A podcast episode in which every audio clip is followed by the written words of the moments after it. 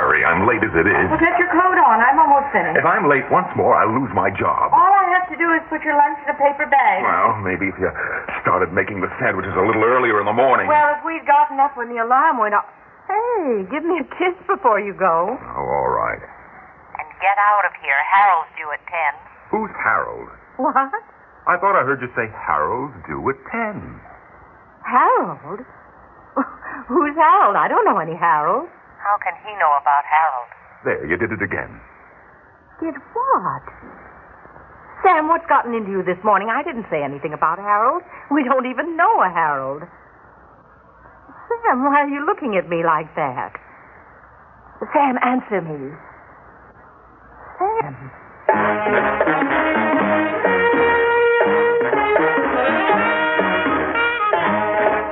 Theater 5 presents The Man Who Heard Everything.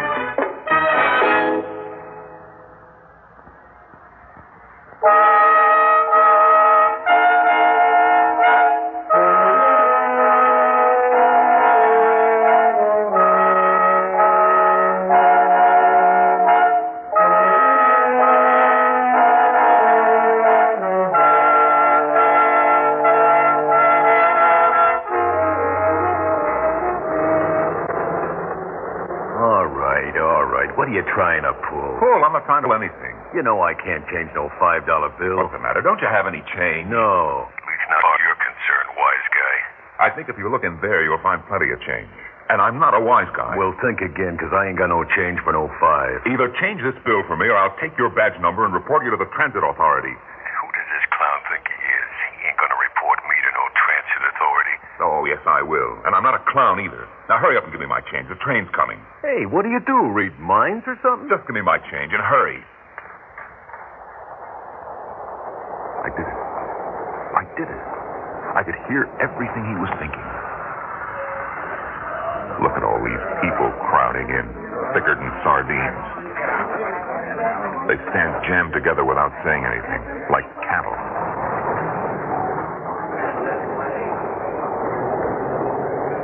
But they aren't quiet.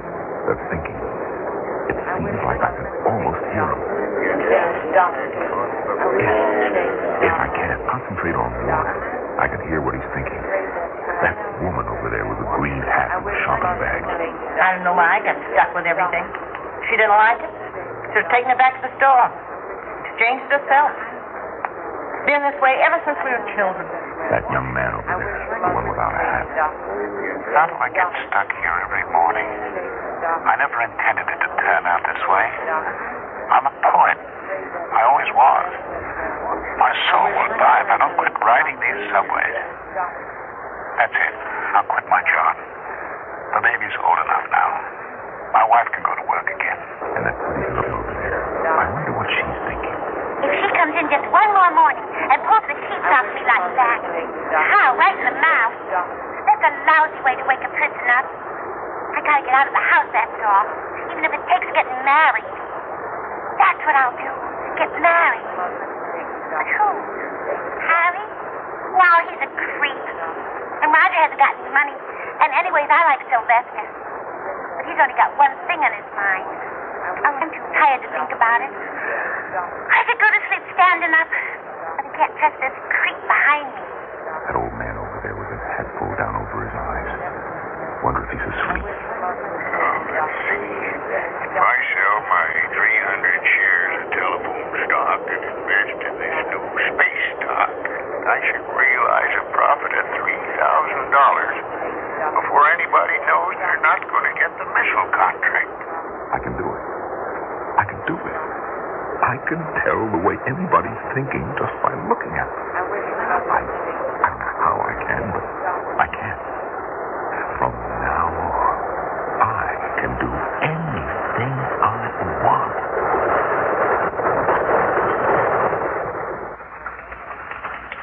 Good morning, Mr. Healy. You're late this morning. Am I? Well, yes, it's almost 11 o'clock. How is it? I hadn't noticed. Mr. Haskins has been looking all over for you. Has he? Uh, well, if you bump into him again, tell him he can find me in my accustomed place, seated on the bench behind my desk, my oar in both hands. what's gotten into old frump face this morning? Don't you worry about old frump face, my dear. I just watch out for myself if I were you. What? There's more passion that bubbles beneath this wrinkled exterior than are dreamed of in your diaries, Miss Horatio. What, Mr. Healy? Miss Perkins, Uh, Yes? is that Healy I see out there? Yes, Mr. Haskins. Send him into my office right away. Yes, sir. Mr. Healy. I heard. Tell him I'll be in as soon as I can make it. Well, but Mr. Uh, Healy. you heard me. He's gone right out of his mind. And Uh, no, I haven't gone out of my mind. People around here are only going to wish that I had.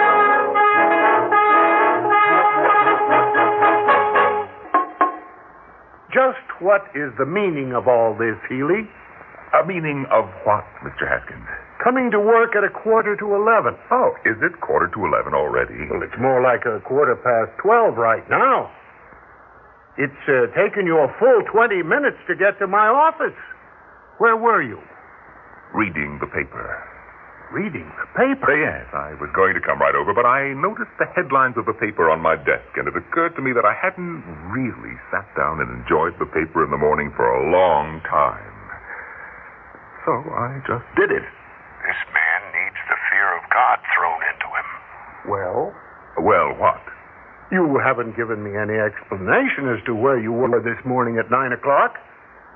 You are aware that we begin work at this office at nine. Oh, yes, sir. Well, Uh, well, what? well, where were you? Oh, that. I, uh, I was out walking. Out what? Out walking and listening to people talk. That's your only excuse? You were listening to people talk? It wasn't an excuse, sir. It was the reason. I can't actually fire him. He's too valuable to the operation to let go. Did you realize, sir, that at 10 o'clock outside this office, frequently the sun can be found shining? I'm aware of that, Healy. Are you aware that you haven't been in this office at nine o'clock sharp one morning this week? Yes, I am, sir, and I regret it deeply. That's better.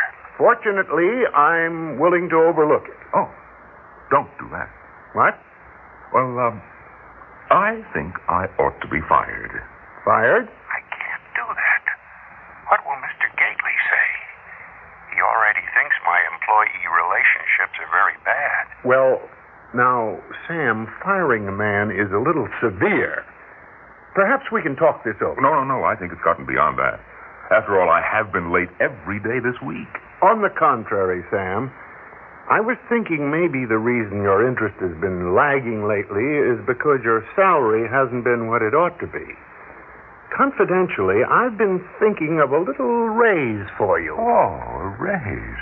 How much? Well, let's see. He should have ten, but he'll settle for five. I'll try 250 and see what he says. Uh, how does uh, 250 sound to you? Sounds more like five. All right, by George, since you insist. Plus ten, that would be fifteen dollars. Fifteen dollars. What makes you think I'm going to give you or anybody else a fifteen dollar raise? Because I know something about you that nobody else knows. What? What do you know? You know nothing. Don't I? He can't know about the Thorenson account. Just let me mention two words. Foreigns on account. How can you know that? Well, let's just say I know. But how? I juggle those books myself. The true books are in my safe at home. Or would you prefer to have me suggest to Mr. Gately that we go over the true books for that account, which are hidden in your safe at home? How do you know about my safe at home? Oh, Well, let's just say that I know about a great many things you keep hidden from the world, but I've been easy on you up until now. Now, about that raise.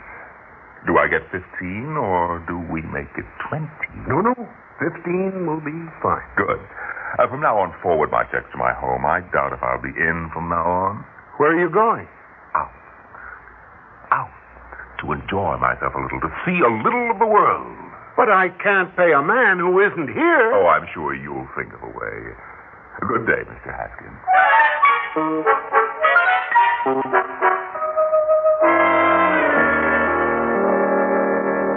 He has to be a fraud. I am a fraud. I assure you, Mr. Rogers. Uh, you've done it again. I can sit here and read your thoughts for as long as you like. All right. I'll just think my next question. Easy as pie.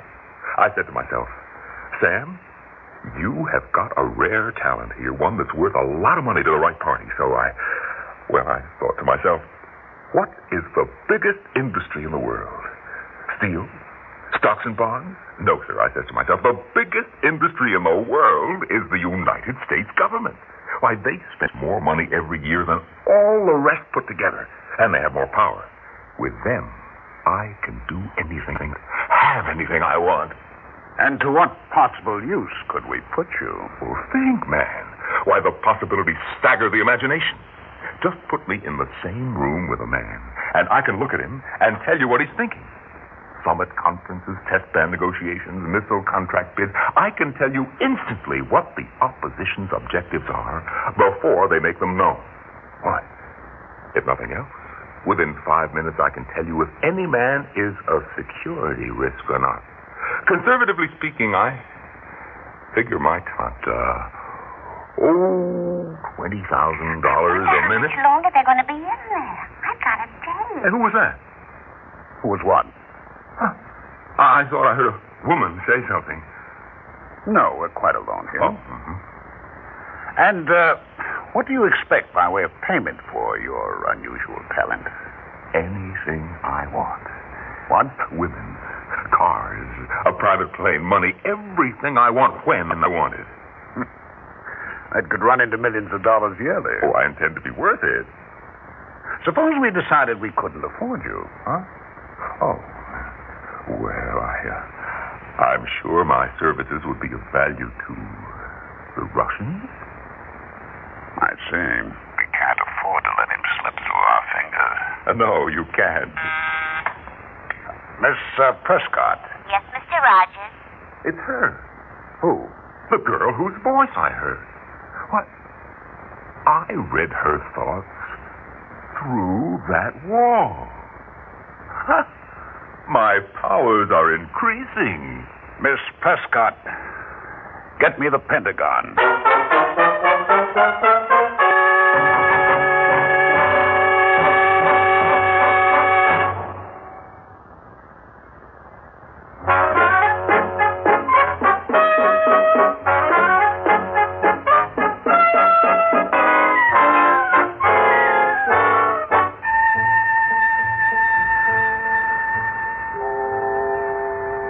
Sam, where do you want to have lunch? Oh, anywhere you say. I, I don't know Washington very well. I know a good place down this Oh, way. fine. I thought if we had lunch together, we could save some time. From now on, of course, your time is going to be at a premium. The Pentagon has decided to put you on a crash training program. Good. We're going to put you into two intensive language training programs Russian and Chinese. Okay. Shoot him for the money, I can get it. And why not? He's got it, and I deserve We're uh, not going to bother with any espionage training because, in your case, espionage won't be needed. It'll all be open and above board. And then we'll train you as a stenographer. No, no, that won't work. Uh, What I'll do is invite her out to dinner first. Then, after dinner, casually, I'll uh, invite her over to my You see, place. Sam, the idea being that you sit in on the conference as a stenographer.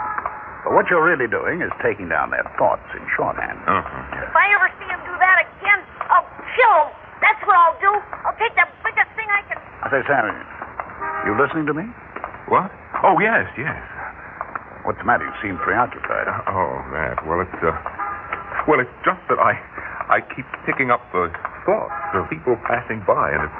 Well, it's hard to concentrate. Well, we won't have any trouble in here. This is the quietest restaurant in Washington. Right through here.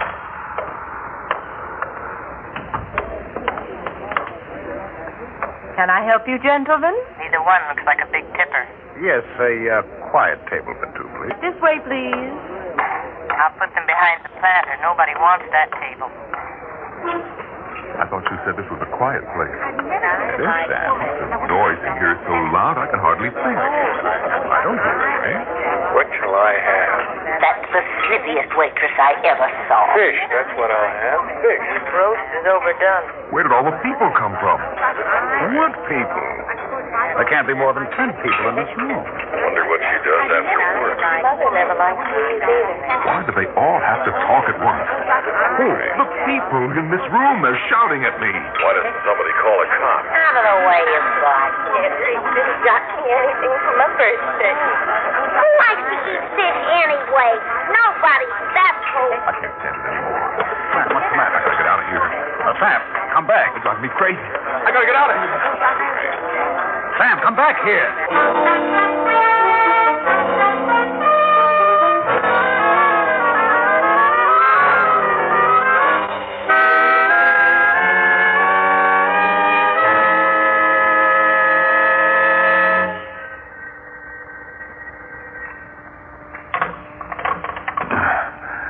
Hello? Sam? Sam, can you hear me? Huh? Sam, can you hear me? Oh. Where am I? It's so dark. Now, Uh, don't be frightened, Sam. You're all right. Where am I? Listen to me carefully, Sam. You're at the bottom of a missile silo in Wyoming. What? I said you're at the bottom of an abandoned missile silo in Wyoming. We had to put you out there for your own safety. But but why? Don't you remember? No. No, I don't. Now wait a minute. I I, I- I seek to remember something about about pain and my ears. That's right. You began to get ultra sensitive. Your ears seemed to hear everything. Not only the thoughts of the people in the room around you and the next room, but thoughts and noises from people as much as a mile away. Oh yes. Now I remember. For a while, we thought we had it licked when we put you in that lead lined room at the Pentagon. But after a while, you started reading through that. Yeah. Now I remember. The pain, the excruciating pain. It happens every time somebody comes near you. So we had you moved to an abandoned missile site in Wyoming. There's not another human being within a hundred miles. The only contact you have with the outside world is this telephone line. What'll happen to me? But we're working on that.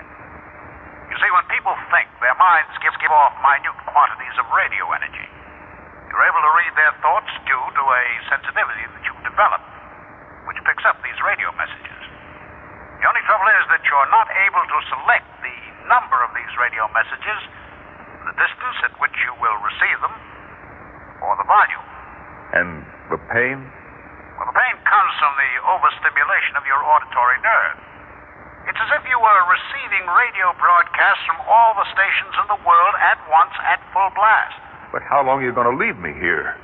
Only as long as it takes to figure out a way to protect you from all these radio emissions. Or control the sensitivity? We're working on that.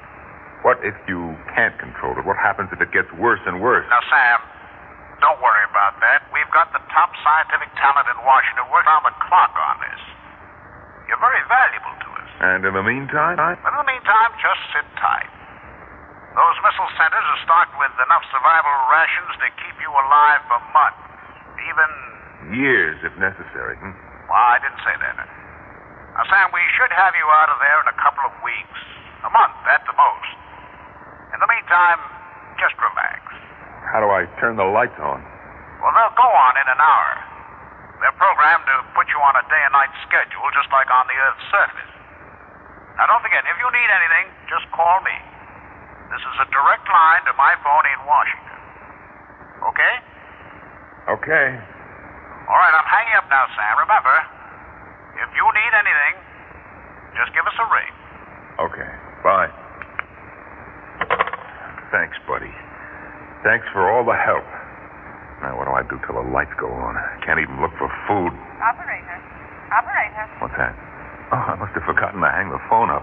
Operator. No, it's in the cradle.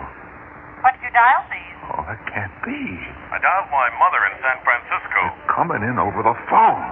Dad, I bet you didn't expect to hear from me. Oh, no. No. Sell 300 shares. Come home, Paul. Hello. Hello, operator. What happened to that order? Operator, help! Hello, uh, Sam. Raining up here. Is it raining down there? Tear the phone out of the wall. That's what I'll do. Sam, is that you? Hello, Grandma. No, they're coming in over the wire. A little stub of wire. What am I going to do? We've been disconnected. Hello, Sam. My new dress. Sam, hello. That's what I told her. Hello, Sam. No. No, no. Please, God help. Please, no.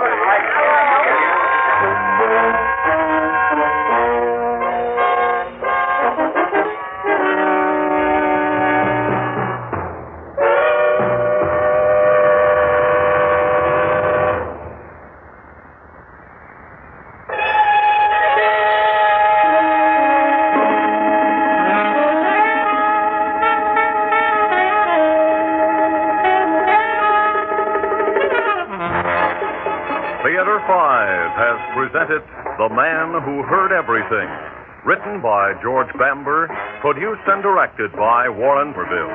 In the cast, Norman Rose, Mary Jane Higby, Ralph Bell, Evelyn Juster, and John Gibson.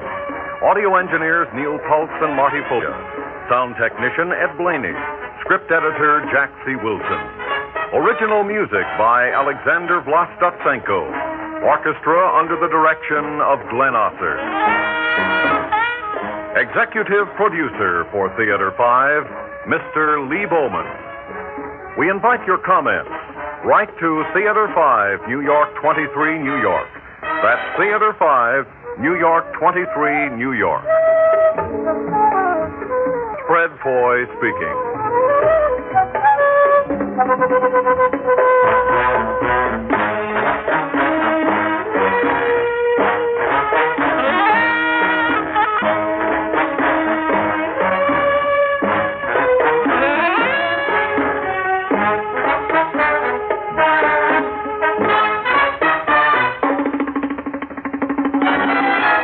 This has been an ABC Radio Network production.